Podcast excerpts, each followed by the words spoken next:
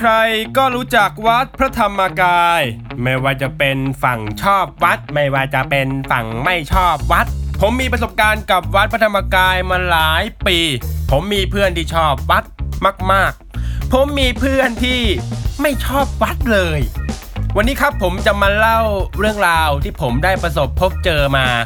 วัดพระธรรมกายเป็นยังไงในสายตาผม ไปฟังกันใน EP นี้กันเลยครับ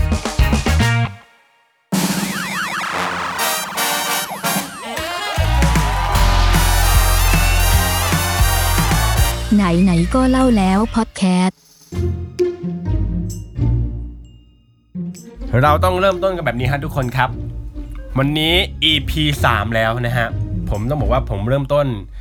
พอดแคสต์ไหนๆก็เล่าแล้วได้แบบพีคๆนะฮะ EP แรกขายตรงครับ ใครๆก็เคยเจอ EP 2 Bitcoin โอ้ยุคนี้ครับ Bitcoin กระหน่ำเฟซบุ๊กคริปโตเคอเรนซีนะฮะ การเงินดิจิตอลผุดเข้ามานะครับ ใครยังไม่ฟัง 2 EP นี้ กลับไปฟังก่อนนะครับ EP แรกกับ EP 2 และถ้าใครฟัง EP แรก EP 2 แล้ว หรือบังเอิญมาฟัง EP นี้ แล้วคุณดันเป็นแบบว่า คนที่แบบกำลังหาแบบว่าโปรโมทอะไรอย่างเงี้ย ผมก็ต้องแบบใคร่ขายตรง คุณว่าอ่าพอดแคสต์ของเรานะครับ ไหนๆก็เล่าแล้วนะครับพอดฮับนะฮะเรารับสปอนเซอร์นะครับ มาคุยกันก่อนได้นะฮะรับเองนะฮะบีเบนนะครับ ก็เป็นเจ้าของนะครับพอดแคสต์ อ่าเล่าอะไรไม่เล่าที่เคยเล่ามาเมื่อปีที่แล้ว ผมบอกเลยว่านะครับ ถ้าคุณเข้ามาเนี่ยช่วงเนี้ยนะฮะผมบอกเลยว่า เรายังคิดราคาไม่แพงนะครับถ้าวันหนึ่งพอดแคสต์บูมนะฮะอันนี้ผมไม่ได้ขู่นะฮะผมไม่ได้ขู่ ถ้าวันหนึ่งมีคนฟังเยอะนะฮะเป็นหมื่นเป็นแสนคนนะครับผมคิดแพงนะฮะเข้ามาตอนยังถูกเนี่ยเวลาคนเข้ามาฟังปั๊บเนี่ยเขากลับมาย้อนฟังเนี่ย ก็ยังมีอยู่ เราก็จ่ายได้ในราคาแบบคุ้มค่ามากขึ้นนะฮะ ทักมาใน Facebook ผมนะครับ b b e n พงศธร b e b e n z วัก p o n g s a t o r n นะครับ นี่ทักมาคุยก่อนได้เป็นการขายของมาในตัวนะฮะ เพราะว่าเราอยากอยู่รอดในยุคนี้นะครับ เราก็ต้องแบบว่าขายของนิดนึงนะฮะ แน่นอนฮะ ที่ผมบอกอย่างนี้ก็เพราะว่าบางคนฮะ นี่ผมเข้าเรื่องเลยบางคนนะครับ ที่บอกว่าไม่ชอบวัด พระธรรมกายนะครับเขาก็บอกว่าวัดนี้โอ้ขายของดุไป ขายบุญขายกุศล แต่ฝั่งที่เขาชอบนะฮะเฮ้ยผมรู้ว่าผมเนี่ยมีเพื่อนอยู่สองฝั่งด้วยกัน มีทั้งฝั่งชอบและก็ฝั่งที่ไม่ชอบนะครับดังนั้นเนี่ยผมเลยมีสองความเห็นเนี่ยทุกเวลาที่ผมไปเจอเพื่อนกลุ่มเหล่านี้ ผมไปวัดไปเจอเพื่อนที่ชอบวัด ผมก็ได้ฟังแง่มุมหนึ่ง ผมไปเจอเพื่อนที่ไม่ได้เข้าวัด ที่มองวัดจากมุมภายนอกหรือ มีเคยได้รับผลกระทบ จากครอบครัว ได้รับเรื่องเล่าอะไรมาก็แล้วแต่นะครับเขาก็จะมีอีกชุดความคิดหนึ่ง ดังนั้นวันนี้เนี่ยผมมาเล่าในส่วนที่ผมอยู่ตรงกลางนะครับ เพราะว่าผมเนี่ยเป็นเหมือนคนรับสารมาจากทั้งสองฝั่งนะครับ แล้วผมก็ได้เพิ่งได้ดูนะครับเมื่อเดือนที่แล้วเนี่ยเพิ่งได้ดูหนังที่เขาได้ไปถ่ายเป็นสารคดีของวัดพระธรรมกายมา ผมว่าหลายคนก็ได้ดูนะฮะ ก็จะเป็นเรื่องเอฮิปัสซิโกนะครับคัมแอนซีก็ผู้กำกับเนี่ยคุณไก่เนี่ยก็ได้ไปบันทึกนะครับ ในช่วงเวลาที่ DSI เนี่ยบุกวัดนะฮะแล้วก็บันทึกคนที่อยู่ในวัดคนที่นี่นะฮะก็เหมือนกันฮะก็มีทั้งฝั่งที่ชอบวัดฝั่งที่ไม่ชอบวัด และก็มีฝั่งที่ไม่ชอบวัด แต่ปัจจุบันชอบวัด กับฝั่งที่ชอบวัด แต่ปัจจุบันไม่ชอบแล้ว จริง ๆ ในหนังจะมีอยู่ 4 แบบด้วยกัน มีชอบ มีไม่ชอบ มีเคยชอบแต่ไม่ชอบแล้วมีเคยไม่ชอบปัจจุบันเข้ามาชอบ ดังนั้นเนี่ย เราก็ได้เห็นมุมอยู่ 4 มุมด้วยกันนะครับ เอาจริงคือผมว่าการไปถ่ายสารคดีในวัดเนี่ยแล้วออกมาฉายให้บุคคลทั่วไปได้ดูกันเนี่ยแน่นอนว่าการนำเสนอแบบนี้ก็คือความเสี่ยงที่น้อยที่สุดแล้วนะครับ เพราะว่าในสังคมของเราเราๆเนี่ย ผมว่าทุกที่ฮะการเมืองวัด กีฬา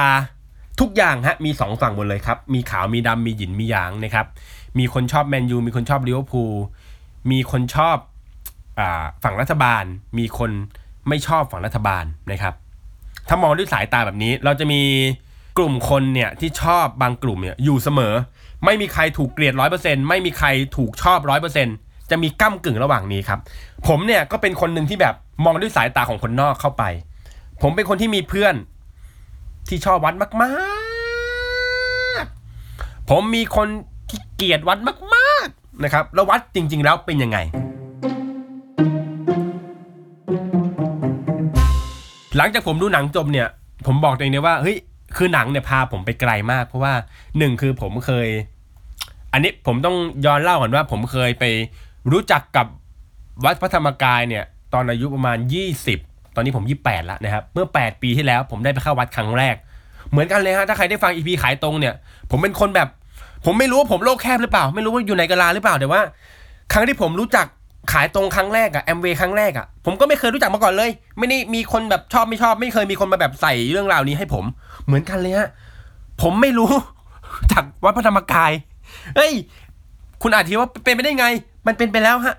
ครั้งที่ผมไปรู้จักครั้งแรกอะผมไม่รู้จักวัดพระธรรมกาย ผมก็คิดว่าเอ๊ะก็เป็นวัดหนึ่งแต่อันนี้ยังไม่นับว่าตอนที่ผมเข้าไปรู้สึกไงนะ เพราะว่าผมรู้จักวัดครั้งแรกเนี่ยจากการที่ผมไปเข้าค่าย ค่ายหนึ่ง ค่ายนั้นเนี่ยจัดโดย วัดพระธรรมกายก็เป็นค่ายที่ชื่อว่า 7 วันฉันเปลี่ยนไปนะครับง่ายๆเลยคือเป็นค่ายแบบสอนแบบ EQ นะครับเพราะว่าแน่นอนยุคนี้ครับ IQ ก็ไม่พอนะครับต้องมี EQ ความฉลาดทางอารมณ์ ผมว่า IQ เนี่ยใครๆก็มีได้แต่ EQ เนี่ยต้องฝึกเอานะครับดังนั้นเนี่ยค่ายนี้ก็เน้นว่าให้เราไปฝึก EQ นะครับให้เรามีความฉลาดทางอารมณ์เพิ่มมากขึ้น แน่นอนก็คือปฏิสัมพันธ์การควบคุมอารมณ์แน่นอนในค่ายนะครับในเมื่อเป็นวัดก็ต้องมีการนั่งสมาธิ โอ้ในวัดนะฮะผมบอกเลยว่า ไม่ใช่ในวัดในค่ายนะฮะผมบอกเลยว่าเจ็ดวันฉันเปลี่ยนไปเนี่ย เปลี่ยนไปจริงๆครับ เพราะว่าผมไม่เคยนั่งสมาธิมาก่อน แบบหนักๆหน่วงหนักๆหน่วงหน่วงหนักหน่วงหนักหน่วงเออเอาไงกันแน่ บีเบนวันหนึ่งนั่งสมาธิประมาณแบบโทษนะฮะเช้าสามชั่วโมง บ่ายแบบสามสี่ชั่วโมง เอาง่ายๆรวมๆวันหนึ่งเนี่ย ผมลืมตาน้อยกว่าหลับตา คือรวมนอนหลับ รวมนั่งสมาธิเนี่ย หลับตาใช้เวลามากกว่าลืมตาอีก ชีวิตนี้ผมไม่เคยแบบ หลับตามากกว่าลืมตามาก่อนในวันหนึ่งเนี่ย ผมจะลืมตามากกว่าหลับตา ไม่นับกับพริบตานะฮะลืมตามากกว่าหลับตา ดังนั้นเนี่ยไปค่ายเนี่ยถามว่าฉันเปลี่ยนไปจริงไหมเปลี่ยนไปจริงเพราะว่าผมหลับตาตลอดเวลาเลยนะครับ แล้วก็จะมีพระเป็นเหมือนวิทยากรมาเทศให้ฟัง เกี่ยวกับเรื่องราวต่างๆ ก็มีพูดเรื่องวัดด้วย ครั้งที่ผมได้ฟังหรือว่าครั้งแรกผมก็ไม่เข้าใจว่าคืออะไร จนจบจากค่ายครั้งนั้นครับอะผมบอกกันว่าค่ายครั้งนั้นเนี่ยก็จะได้ได้รู้จักกับเพื่อนหลาย ๆ มหาลัยนะครับ ก็จุฬาธรรมศาสตร์เกษตร อะไรอะหอการค้าธุรกิจบัณฑิต มีครบมีทุกอย่างนะครับ ผมไปแล้วผมได้เพื่อน ผมจบผมพอใจ ผมอยากได้เพื่อนนะครับ แต่การที่เราไปค่ายครั้งหนึ่งแล้วนะฮะเราก็จะได้ไปอีกเรื่อย ๆ นะครับ ซึ่งผมถือว่าเป็นข้อดีเพราะว่าหนึ่งคือผมชอบเข้าค่ายอยู่แล้วนะครับ ทีนี้ประสบการณ์ผมเนี่ยก็ได้ลากพาผมเข้าไปที่วัดพระธรรมกาย หลังจากเข้าค่ายไปสองสาครั้งก็จะมีรุ่นพี่นะครับ ชวนไปเข้าวัดสำหรับใครที่ไม่เคยเข้าวัดเนี่ย เดี๋ยวผมจะอธิบายให้ฟังทีละส่วนว่าวัดพระธรรมกายเป็นยังไงบ้างนะครับ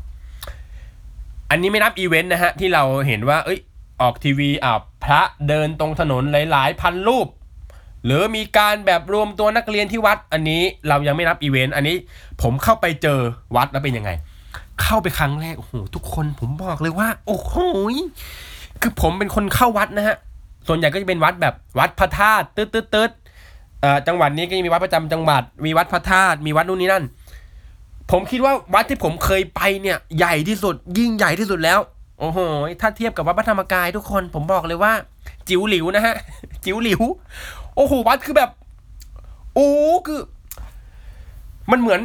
คือผมไม่เคยไปพีระมิดนะ แต่ผมว่ามันเหมือนกับการที่เราไปยืนหน้าพีระมิดแห่งกิซ่า แล้วแบบมองเข้าไปแบบโอ้โหชื่นี่พีระมิดเหรอโอ้ my god อะแบบว่าเขาจะมีสิ่งก่อสร้างหนึ่งที่คนที่ไม่เคยเข้าวัดเขาจะพูดว่าเนี่ย วัดจานบิน เนี่ยเป็นเหมือนลานบินจานบินเนี่ยจานบินสีทองเนี่ยจานบินเป็นวัดจานบินอ่าถ้าคนที่อยู่ในวัดนะครับก็จะบอกว่านี่คืออ่าธรรมกายเจดีนะครับธรรมกายเจดีเนี่ยมีความพิเศษก็คือ ผมจำไม่ได้ไม่รู้ถูกหรือผิดนะฮะถ้าที่ผมจำได้คืออ่าที่คุณเห็นแบบเป็นสีทองทองอะ ที่เป็นแบบอ่าสิ่งก่อสร้างใหญ่ๆในวัดสีทองทองอะ ตรงนั้นน่ะคือพระนะฮะพระพุทธรูปนะครับ ประมาณแบบผมจำไม่ได้ว่าหมื่นหรือแสนองค์ น่าจะแสนถ้าจำไม่ผิดคือแสนองค์พุทธพระพุทธรูปแสนองค์อยู่ตามนั้นนะสีทองทองคือ พระพุทธรูป แปะอยู่ตามตรงนั้นนะฮะแสนรูป และ สิ่งก่อสร้างนี้ทำไมต้องเป็นรูปที่แบบคนนอกบอกว่าแบบเป็นรูปจานบิน เป็นเพราะว่าการก่อสร้างแบบนี้เนี่ย ทนทานต่อแผ่นดินไหว เออ ทนทาน และสามารถมองจากบนฟ้าลงมาแล้วเห็นสิ่งนี้ได้ ข้อหนึ่งเนี่ยที่ทนทานต่อแผ่นดินไหวเนี่ยจริงหรือเปล่าผมไม่รู้เพราะตรงนั้นไม่เคยเกิดแผ่นดินไหว แต่การที่มองลงมาจากข้างบนแล้วเห็นข้างล่างเป็นธรรมกายเจดีย์เนี่ย อันนี้ผม confirm ว่าจริง เพราะผมนั่งเครื่องบินฮะ คือผมว่าถ้าคุณนั่งเครื่องบินมาลงดอนเมืองเนี่ย ผมไม่รู้ว่านั่งฝั่งไหนอะถ้าคุณมองแบบแบบถึงแบบใกล้ใกล้ถึงดอนเมือง คุณมองลงมาคุณจะเห็นแบบสีทองอร่ามแบบ นั่นแหละฮะธรรมกายเจดีย์นั่นแหละฮะวัดพระธรรมกาย ผมเข้าไปแล้วแบบเขาไม่ได้มีแค่ธรรมกายเจดีย์นะฮะเขามีแบบมีมีหลายโซนเลย มีโซนนั่งสมาธิมีโซนวัด มีโซนแบบ อะไรอะให้คนมาฟังเทศฟังธรรมโซนนั่งสมาธิ มีให้โซนให้คนมาทำกิจกรรม จุคนได้แสนกว่าคนล้านกว่าคนอะไรอย่างเงี้ยผมจำไม่ได้คือโอ้โหยิ่งใหญ่มาก คือเอาตรงเลยนะ เอาแบบผมไม่ได้แบบรู้สึกว่า ผมยินดียินร้ายอะไรกับกับวัดนะฮะจริงๆ คือออกแนวยินดีด้วยซ้ำที่รู้สึกว่าวัดเนี่ย ตัดภาพที่แบบที่คนบอกว่าอุ้ยเสียตังค์ไปให้วัดอะไรเงี้ยผมตัดภาพนี้ออกไป ผมรู้สึกว่าใครก็ตามที่สร้างวัดขึ้นมาแบบนี้ได้เนี่ย ต้องเป็นคนเก่ง หนึ่งสถาปนิกต้องดี ต้องมีเงินทำต้องมีความศรัทธาในการทำเพราะว่าหนึ่งคือ เราจะทำสิ่งนี้ได้เนี่ย ต้องมีงบประมาณในการทำต้องมีการออกแบบที่ดี ใช้พลังงานใช้แรงใช้เวลา และต้องรู้ว่าทำไปเพื่ออะไรด้วย ผมว่าเอ็นนี่สำคัญนะฮะ คือแบบ ถ้าเราไม่รู้ว่าเราทำไปเพื่ออะไรอะ วันหนึ่งเราจะแบบทำทำไปแล้ว กูทำไปเพื่ออะไรวะ กูเอา กูทำไปเพื่ออะไรวะเนี่ย กูกันแผ่นดินไหวไปเพื่ออะไรวะ กูทำอันนี้ไปเพื่ออะไรวะอย่างเงี้ยมันจะมีคำถามแบบมันเหมือนเวลาเราทำงานที่เราไม่ชอบอะฮะแล้วทำไปเพื่ออะไรวะกูทำไปเพื่ออะไรเนี่ย มันจะมีคำถามนี้ตลอด ผมรู้สึกว่า เออ คนที่ทำเนี่ย พระนะฮะที่อ่าพระที่ทุกคนได้ยินชื่อว่าอ่าธรรมชโยนะครับ ก็คือเป็นคนที่ก่อร่างสร้างขึ้นมา ซึ่งผมก็ได้ดูรูปตอนที่ท่านแบบ ได้ก่อร่างสร้างวัด เอาจอบมาขุดดินอะไรเงี้ยตั้งแต่เริ่มแรกนะครับ ผมได้ฟังเรื่องเล่ามาหลากหลายมาก ผมรู้สึกว่ายังไงไม่รู้แหละ แต่การทำสิ่งนี้ได้เนี่ยต้องเก่งมาก ๆ ถึงจะทำได้นะครับ ต้องรู้ว่าทำไปเพื่ออะไร ต้องมีเป้าหมายชัดเจน กัดไม่ปล่อยนะครับ ดังนั้นเนี่ยถ้าเรามองแค่แวบแรกที่เราเห็นวัดเนี่ย เรารู้สึกว่าวัดนี้ยิ่งใหญ่มาก ผมเลยอยากมาวัดที่นี่อีกเรื่อยๆ เพราะผมรู้สึกว่าผมอยากมาเรียนรู้การแบบการทำสิ่งใดสิ่งหนึ่งให้ยิ่งใหญ่ขนาดนี้ แต่ดันเป็นแบบวัดดันเป็นแบบศาสนาไงฮะ ผมว่า ถ้าแบบถ้าได้ศึกษาประวัติศาสตร์มาตั้งแต่สมัยก่อนเนี่ยผมว่าสิ่งก่อสร้างใหญ่ ๆ ทุกอย่างเนี่ยที่เราทำได้เนี่ยมาจากความศรัทธาล้วนๆฮะมาจากเรื่องเล่า เราเล่าเรื่องแบบเหนือธรรมชาติ ได้ให้คนแบบเชื่อร่วมกัน ก็สามารถทำสิ่งใดสิ่งหนึ่งขึ้นมายิ่งใหญ่ได้แน่นอนว่า ศาสนานี่คือเป็นสิ่งหนึ่งที่ทำให้เราเนี่ยเล่าเรื่องร่วมกันแล้วก็แบบว่า สร้างสิ่งที่ใหญ่ขึ้นมาเนี่ยเหมือนเหมือนกันนะครับ ดังนั้นอันนี้คือสิ่งแรกที่ผมได้เข้าไปเห็นนะครับ ถัดมาคือนะครับ ผมได้ฟังเรื่องราวของหลาย ๆ คน ผมรู้สึกว่าคนที่อยู่ในวัดเนี่ย ไม่น่าจะใช่คนโง่ คนที่บอกว่า เอ้ย คนไม่วัดเออไม่โง่ไม่ศรัทธาอะไรอย่างนั้น แน่นอนว่าคนในวัดไม่ได้โง่ คนที่ศรัทธาวัดโอ้โหมีแบบระดับแบบนายแพทย์ รัฐมนตรีเอ่อคนที่ทำธุรกิจอะไรเงี้ย ผมว่าแบบมีหลายคนที่ศรัทธาวัด ซึ่งเขาก็ไม่ได้โง่ ซึ่งคนที่อยู่ข้างนอกวัดที่ไม่ได้ศรัทธาวัดเราก็ต้องเข้าใจว่าเขาก็ไม่ได้โง่เหมือนกัน ดังนั้นเนี่ยเรามีมุมมองคนละชุดฮะ ผมเลยรู้สึกว่า เออ สิ่งนี้เป็นสิ่งที่ดีคือแบบว่า คือผมรู้สึกว่าสิ่งไหนที่ทำขึ้นมาแล้วแบบ มีทั้งคนชอบและคนไม่ชอบอะเนี่ยคือสิ่งที่แบบ ควรจะเป็นไปอะเพราะว่าสุดท้ายแล้วมันแบบ ถ้าสร้างขึ้นมาปุ๊บแล้วคนชอบหมดเลย มันจะยังไงฮะ หรือสร้างขึ้นมาปุ๊บแล้วคนไม่ชอบหมดเลย มันจะยังไงต่อก็ไม่รู้นะฮะพอผมได้ไปวัดเสร็จแล้วเนี่ย ผมก็ได้เห็น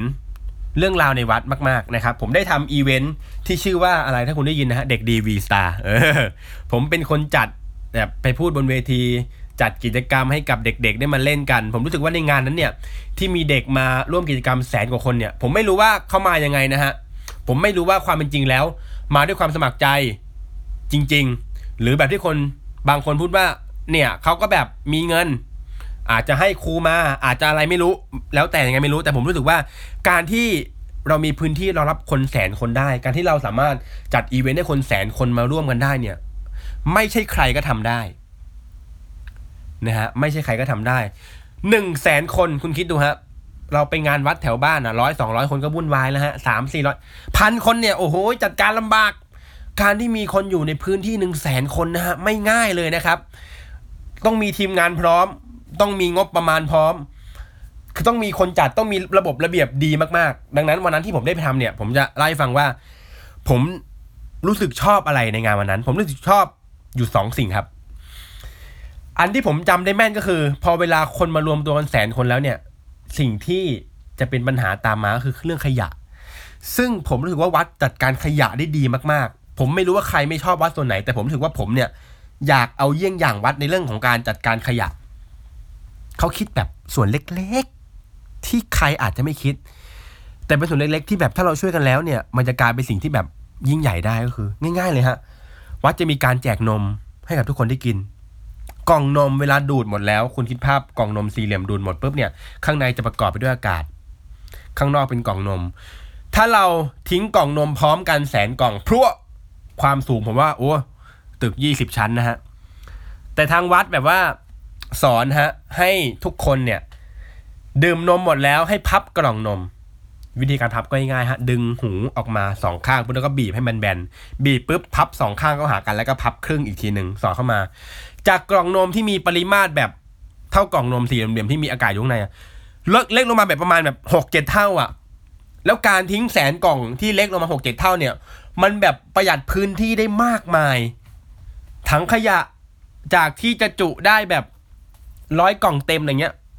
ได้ประมาณห้าร้อยกล่องเต็ม ผมรู้สึกว่าเนี่ยแค่เรื่องเล็ก ๆ แค่เนี้ยจัดการขยะอย่างเงี้ยก็เฉียบคมแล้วฮะ อันต่อมาคือเรื่องห้องน้ำครับ อันนี้ผมไม่ได้พาดพิงถึงใครนะฮะแต่ผมรู้สึกว่าเท่าที่ผมเจอมาเนี่ย เรื่องห้องน้ำเนี่ยเป็นปัญหาที่ใหญ่มาก เวลามีคนมาวัดเยอะๆเนี่ยแน่นอน ผมก็เจอมาหลายที่ผมไปวัดมา เวลาเราจะเข้าไปปัสสาวะอุจจาระเนี่ย เราก็จะพบว่าก็จะมีแบบโทษนะฮะ ผมขอโทษตรงนี้ถ้าใครฟังอยู่แล้วแบบ กินข้าวอยู่อะไรเงี้ย อุจจาระมันแบบของบางคนน่ะมันไม่ได้แบบสะอาดขนาดนั้น เวลาเขาแบบใช้ห้องน้ำมันได้ออกไหมฮะเขาถ้าพูดภาษาชาวบ้านคือเขาขี้เสร็จเขาก็ไป เราก็เราเราเข้าไปเห็นเราอาจจะไม่เห็นขี้เขาหรอก แต่เราเห็นแบบเศษอะแบบพี่ลาดไม่หมดอะหรือแบบ อะไรแบบรองเท้าพี่มันเปื้อนอะพี่หยิบห้องน้ำแล้วมันแบบเปื้อนอะเราก็ไม่อยากใช้นออกไหมฮะ แต่ในวัดเนี่ยวัดพระธรรมกายผม ผมชื่นชอบตรงที่ เขาจะสอนคนที่เข้าห้องน้ำตลอดเวลาว่า ใช้ห้องน้ำเสร็จปุ๊บ ให้ทำความสะอาดในแบบที่คนต่อมาจะมาเข้าเนี่ย เหมือนได้เข้าเป็นครั้งแรก จบ แค่นี้เลย บอกแค่นี้แล้วทุกคนก็ปฏิบัติเองเช่น เช็ดให้มันดีนู่นนี่นั่นให้มันดีจบกระบวนการผมรู้สึกว่าแค่ประโยคบอกว่า อยากให้เราเองก็ยังอยากเข้าห้องน้ำเป็นแบบความรู้สึกแบบเป็นคนแรกเลยอะทำไมคนต่อไปเรามันจะไม่แบบ อยากเข้าแบบเนี้ยได้ออกไหมฮะ ดังนั้นเนี่ยในเมื่อเราต้องการเข้าห้องน้ำในแบบนั้นเราก็ต้องทำความสะอาดในแบบที่คนต่อไปจะเข้ามาเป็นคนแรกเหมือนกัน ผมว่าคำสอนเนี้ยกับการพับกล่องเนี่ยเป็นอะไรที่แบบ เออ เอาไปใช้จริงได้นะครับ ผมชื่นชอบตรงนี้แล้วผมรู้สึกว่าพระในวัดเนี่ยเก่งมากนะฮะ เพราะว่าเท่าที่ผมเคยได้ยินมานะฮะ อันนี้ต้องบอกกันว่า ถ้าผมจำไม่ผิดนะครับ ก็คือพระที่จะบวชที่วัดนี้ได้เนี่ยต้องจบปริญญาตรีเท่านั้น ซึ่งผมก็รู้สึกว่า อันนี้ผมแอบไม่เห็นด้วยเล็ก ๆ ผมรู้สึกว่าใครก็สามารถบวชได้ แต่แน่นอนว่าถ้าใครก็สามารถบวชได้ วัดก็คงทำอะไรไม่ได้มากขนาดนี้นะครับ ผมรู้สึกว่าอาจจะเป็นกฎกติกาแล้วกันที่ทำให้ใครบางคนได้มาเข้ามาบวชในวัดนี้ โดยที่ต้องผ่านกติกานี้ไปให้ได้นะครับ ผมก็ได้พูดคุยกับพระในหลายรูปนะครับ บางรูปก็แบบ จบเกียรตินิยมอันดับหนึ่งบางรูปมีหน้าที่การงานดีมาก แต่มาบวชเป็นพระ ผมรู้สึกว่า อืม การที่เรามีบุคลากร ถ้าไม่พูดถึงว่าว่าเป็นวัดนะฮะ ถ้าพูดถึงว่าเป็นธุรกิจหนึ่งอะไรก็ได้ฮะ แบบบริษัทตื้อๆๆจำกัด แต่ดันเป็นวัดพระธรรมกายไงฮะพอเรามีบุคลากรที่ดีเนี่ย เวลาเราทำงานทำธุรกิจอะไรของเราไปเนี่ยก็จะรันงานได้ดีมากขึ้น เพราะว่าหนึ่งคือผมว่าคนที่สามารถจัดการตัวเองได้ คนที่สามารถแบบ ไต่เต้าตัวเองขึ้นมาได้เนี่ย ก็สามารถทำในสิ่งที่แบบอ่าบางสิ่งที่ยิ่งใหญ่ได้มากกว่าคนทั่วไปนะครับและแน่นอนว่าการที่วัดจะยิ่งใหญ่ได้ขนาดนี้ ตอนผมไปดูในวัดทีแรกผมรู้สึกว่า เออ ก็คงจะเป็นอย่างนั้นแหละ เพราะว่าโทษนะฮะ ผมบอกตรงนี้เลย ใครไม่เคยไปเนี่ยนะฮะวัดพระธรรมกายมีช่องทีวีเป็นของตัวเองนะฮะชื่อช่อง DMC ชื่อช่อง DMC ผมรู้สึกว่า เออ จริง ๆ แล้ว ถ้าได้ศึกษาประวัติศาสตร์เนี่ยใครที่ยิ่งใหญ่ขึ้นมาได้เนี่ย ไม่ว่าจะเป็น อันนี้ไม่นับว่าเขาทำถูกทำผิดนะฮะไม่ว่าจะเป็นฮิตเลอร์มุสโสลินี หรือใครก็ตามแต่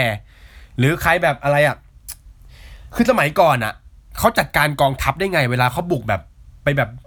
ไปตีบ้านต่างเมืองอะไรเงี้ยเขาไม่ได้มีแบบวอคุยกันเขาไม่ได้มีไลน์คุยกันมีไลน์กลุ่มอะไรอย่างงี้นะฮะ เขาทำยังไงถึงคุมเขาได้ขนาดนั้น ผมรู้สึกว่าหนึ่งคือ การที่มีช่องข้อมูลข่าวสารของตัวเอง การที่สามารถสื่อข่าวสารออกไปได้เนี่ย ข้อเดียวฮะ เราสามารถสื่อสารออกไปได้ เรามีช่องข่าว เรามีเป็นเจ้าของหนังสือพิมพ์เนี่ย เราสามารถแบบกลุ่มอำนาจไว้ได้ ผมรู้สึกว่าใครสามารถทำสิ่งที่ยิ่งใหญ่ได้ ต้องสามารถกลุ่มอำนาจของข้อมูลข่าวสารไว้ได้ ซึ่ง วัดพระธรรมกายมีช่องเป็นของตัวเอง ช่องทีวีฉายเป็นช่องทีวีเหมือนช่องเวิร์กพอยนี่แหละ เป็นช่องหนึ่งเลยฮะ แล้วก็มีคนในวัดเนี่ยช่วยกันนะครับ ผมรู้สึกว่านี่แหละนะฮะ เป็นเรื่องที่แบบน่ายินดีมากเพราะว่าครบจริง ๆ นะครับ ครบจริง ๆ ทีนี้ฮะก็จะมีสิ่งที่หลาย ๆ คนนะครับอเอามาพูดกัน อันนี้ ถ้าเป็นฝั่งที่ไม่ชอบเขาก็จะบอกว่าเพื่อนๆผมนะฮะเขาบอกว่าวัดธรรมกายเนี่ยไม่ใช่วัดแล้วนะฮะเพราะว่าส่วนใหญ่แล้วคือ ถ้าเอาคำสอนไปเทียบกับสิ่งที่เคยมีมาก่อนของศาสนาอะไรเงี้ย อาจจะไม่ตรงกันอ่าบางคนก็บอกอาจจะเป็นอีกสายหนึ่งอันนี้แล้วแต่ผมไม่รู้นะฮะดังนั้นเนี่ยคำสอนที่อาจจะไม่ตรงกัน หรือการที่วัดเป็นทุนนิยมมากเกินไป หรือการที่วัดใช้เครื่องมือของการบริจาค มาให้เราสามารถขึ้นสวรรค์ในชั้นนู้นนี่นั่นได้อะไรเงี้ยเป็นสิ่งที่ผิด นะครับอันนี้ผมไม่รู้แต่สิ่งที่คนไม่ชอบบอกมาก็คือว่า การที่วัดบอกว่าบริจาคเท่านี้ขึ้นสวรรค์ชั้นนี้ เหมือนกับการที่แบบให้ทุกคนได้แบบ เหมือนจะมีบางคนฮะ ที่ไปตามติดผู้ให้บริจาค บอกว่าบริจาคเท่านี้ก็จะได้เท่านี้ บริจาคมากได้มาก บริจาคน้อยได้น้อย ซึ่งถ้าเราไปวัดอื่นนะครับ วัดอื่นๆ แล้วก็จะได้ยินคำพูดว่า บริจาคเท่าไหร่ก็ตามแต่ได้บุญเท่ากัน แต่วัดพระธรรมกายก็จะบอกว่า บริจาคมากได้มาก บริจาคน้อยได้น้อย อ่า ก็อยู่ที่การเลือกแล้วว่าจะบริจาคยังไง ก็จะมีบางบางคนบอกผมว่า คนที่มาเข้าวัดเนี่ยต้องขายรถขายบ้านเพราะว่าแบบจะเอาเงินไปทำบุญนู่นนี่นั่นอะไรอย่างเงี้ยนะฮะ ผมไม่รู้ว่าทำจริงเป็นไงเพราะผมไม่เคยเจอ ผมไม่เคยมีครอบครัวที่แบบเคยขายบ้านขายรถไปวัด หรือผมไม่เคยมีครอบครัวที่แบบ ผมไม่เคยมีครอบครัวที่เกลียดวัดมากๆ ผมไม่เคยมีครอบครัวที่ชอบวัดมาก ๆ ผมมีครอบครัวที่แบบ ไม่รู้จักวัดธรรมกายฮะไม่รู้จักเลยนะฮะดังนั้นเนี่ยผมก็เลยได้รู้จักวัดนี้มากขึ้นนะครับ ผ่านการที่ผมได้รู้จักเพื่อน ทั้งที่อยู่ข้างในวัด ได้รู้จักเพื่อนที่อยู่นอกวัด แล้ววันหนึ่งฮะอันนี้คือเรื่องหนึ่งที่ผมอยากจะแชร์มากๆ ผมได้เข้าค่ายของวัดพระธรรมกายเนี่ย ในแบบที่ผมอยากเจอเพื่อน ผมได้เพื่อนในวันนี้เยอะแยะมาก และผมก็มีเพื่อนข้างนอกวัดเยอะแยะมากๆ ดังนั้นเนี่ยผมเข้าค่ายไปเรื่อยๆนะครับ ผมก็ได้ช่วยงานวัดเรื่อยๆ แล้วผมก็ได้ถูกชักชวนให้ไปทำกิจกรรมหนึ่งครับเป็นงานของวัดที่จะบินไปทำโปรเจกต์ที่ประเทศฟิลิปปินส์นะฮะ อันนี้คือการเปิดโลกมาก ผมไม่เคยรู้เลยว่า มีงานอีเวนต์แบบนี้อยู่ด้วยนะฮะ นี่คืองานอีเวนต์นะฮะ ผมจำชื่อเต็มๆไม่ได้จะคือจะคือการจุดเทียนนะฮะ จุดเทียนอ่าจุดแสงไฟแห่งสันติภาพ นะครับเป็นการจุดแสงไฟที่เยอะที่สุดในประวัติศาสตร์ เพื่อบันทึกเป็น Guinness Book นะฮะเหมือนกับเราจุดโคมไฟแล้วก็จะมีภาพถ่ายจากข้างบนเนี่ย เป็นแบบคำว่า Light of Peace in the Philippines แล้วก็จะมีรูปวัดพระธรรมกายนะฮะจุดเทียนนะฮะน่าจะเป็นแสนเป็นแสนโคมเลยนะฮะไปทำที่ประเทศฟิลิปปินส์ผมก็เป็นหนึ่งในทีมงานที่ได้ไป บินไปเลยฮะ อ่าน่าจะอาทิตย์หนึ่งสองอาทิตย์นะครับ ผมก็บินไป ผมได้รู้เลยว่าโอ้โหวัดพระธรรมกายคือไม่ได้มีแค่อยู่ที่ไทยนะฮะมีเครือข่ายอยู่ทั่วโลกนะครับ ทั่วโลก ถ้าคุณไปอเมริกานี่คือ คุณถามวัดไทยเนี่ย ผมว่าวัดไทยเนี่ย ก็จะมีวัดพระธรรมกายอยู่ด้วย หรือถ้าคุณได้ดูหนังพาไปนะครับ รายการหนังพาไปของบอลของพี่บอลพี่ยอดใน season แรกๆเนี่ยที่เขาไปอเมริกาเนี่ยที่เขาไปนอนวัด คุณจะเห็นเลยว่าเป็นวัดพระธรรมกายนะครับ อันนี้คือการที่ผมเปิดโลกมากเลยนะฮะผมไปที่ ที่นู่นนะฮะผมก็ได้ไปเป็นทีมงานอะช่วยแต่งเพลงนะครับ ช่วยบันทึกเสียงกีตาร์ช่วยเป็นคนควบคุมทีมงานของคนฟิลิปปินส์ในการทำโคม ผมได้เพื่อนเยอะแยะมากมายจากประเทศฟิลิปปินส์ผมได้เพื่อนเยอะแยะมากมายจากประเทศไทย ผมได้ไปทำ project ที่แบบที่ผมคิดว่าชีวิตนี้เนี่ย ผมไม่น่าจะได้ทำอะไรแบบนี้อีกแล้วนะครับ คือเป็น project ที่ผมไม่ได้คิดว่าผมจะไปทำแต่แบบเหมือนโอกาสมา ผมผมก็เลยไป ไปแบบ คิดสภาพว่าผมเป็นเด็กคนหนึ่งที่แบบ ไม่ค่อยได้ไปต่างประเทศมากนักนะฮะแล้วแบบว่าวันหนึ่งผมได้ไปต่างประเทศแล้วก็ได้ไปทำอะไรที่แบบบันทึกกินเนตบุ๊กเนี่ยมันเป็นสิ่งที่ที่ผมรู้สึกภูมิใจมากนะครับ อันนี้วัดในแนวที่ว่า ผมเนี่ยก็เป็นเด็กคนหนึ่งที่เหมือนกับอยู่กับวัดมาสามสี่ปีนะครับจริง ๆ ผมอยากให้คุณมาแลกเปลี่ยนกับผมนะว่า คุณอ่ารู้สึกกับวัดยังไงบ้างเพราะว่าเนี่ยอันนี้คือสิ่งที่ผมพบเจอมา นะฮะในตลอด 3-4 ปีที่ผ่านมานะครับ ผมยังติดต่อกับเพื่อนฮะที่อยู่ในวัดเนี่ยอยู่ตลอดมา ผมได้เพื่อน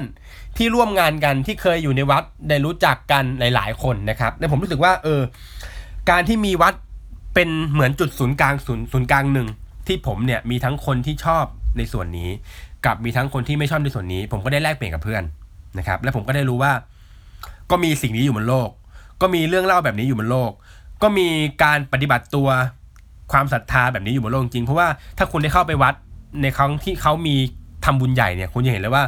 คนศรัทธาเยอะมาก ใส่ชุดขาวมา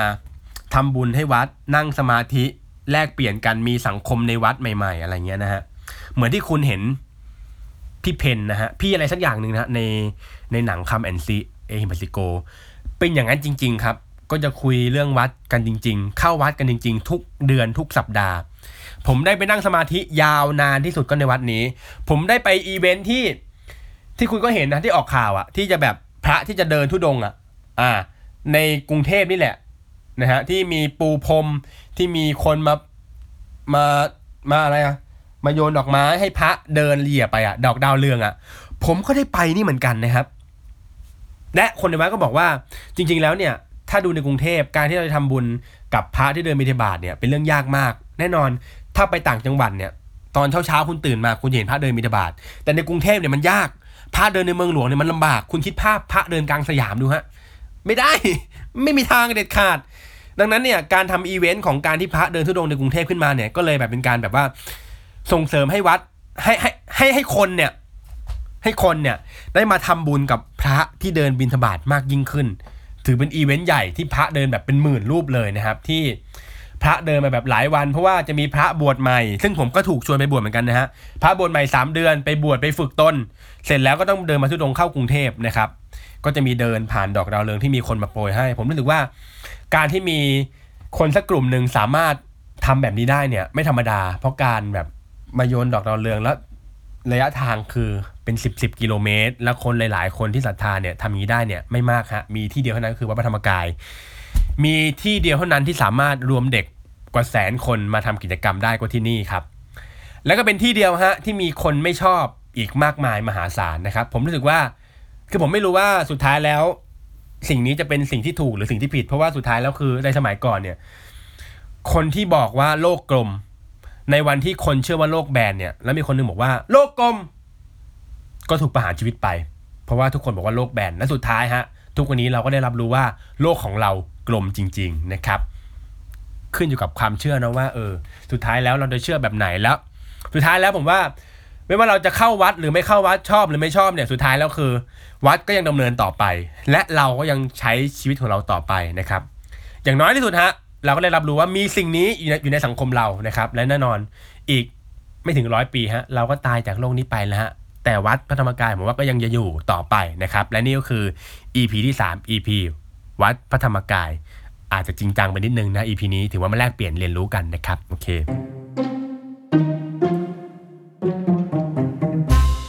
ก็ประกาศบอกนิดหนึ่งนะครับ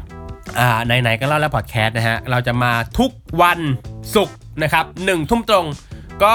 มาฟังกันได้นะฮะ กับไหนๆก็เล่าแล้ว ใครที่แบบอยากจะมาลงสปอนเซอร์ก็ติดต่อมาได้นะครับ ใครที่ติดตามฟังก็กด subscribe กดติดตามกันได้นะครับ ขอบคุณทุกคนที่ร่วมกันฟัง ใครที่ร่วมกันฟัง EP นี้อยากให้ไปฟัง EP ขายตรงกับ EP ที่2ฮะไปฟังกันได้ฮะใน 2 EP ที่ผ่านมา แล้วก็ใครอยากตามฟังใน EP เก่าๆนะครับผมอยากให้คุณไปลองฟังอ่าพอดแคสต์ที่ชื่อว่าเล่าอะไรไม่เล่านะครับ เล่าอะไรไม่เล่าเนี่ยผมทำมา 60กว่า EP เล่าเรื่องนี้เนี่ยฮะเรื่องเล็กๆ ขยายให้ใหญ่ๆนะครับก็ไปฟังกันได้ขอบคุณทุกคนที่ติดตามกันมาไปแล้วจ้าสวัสดีจ้า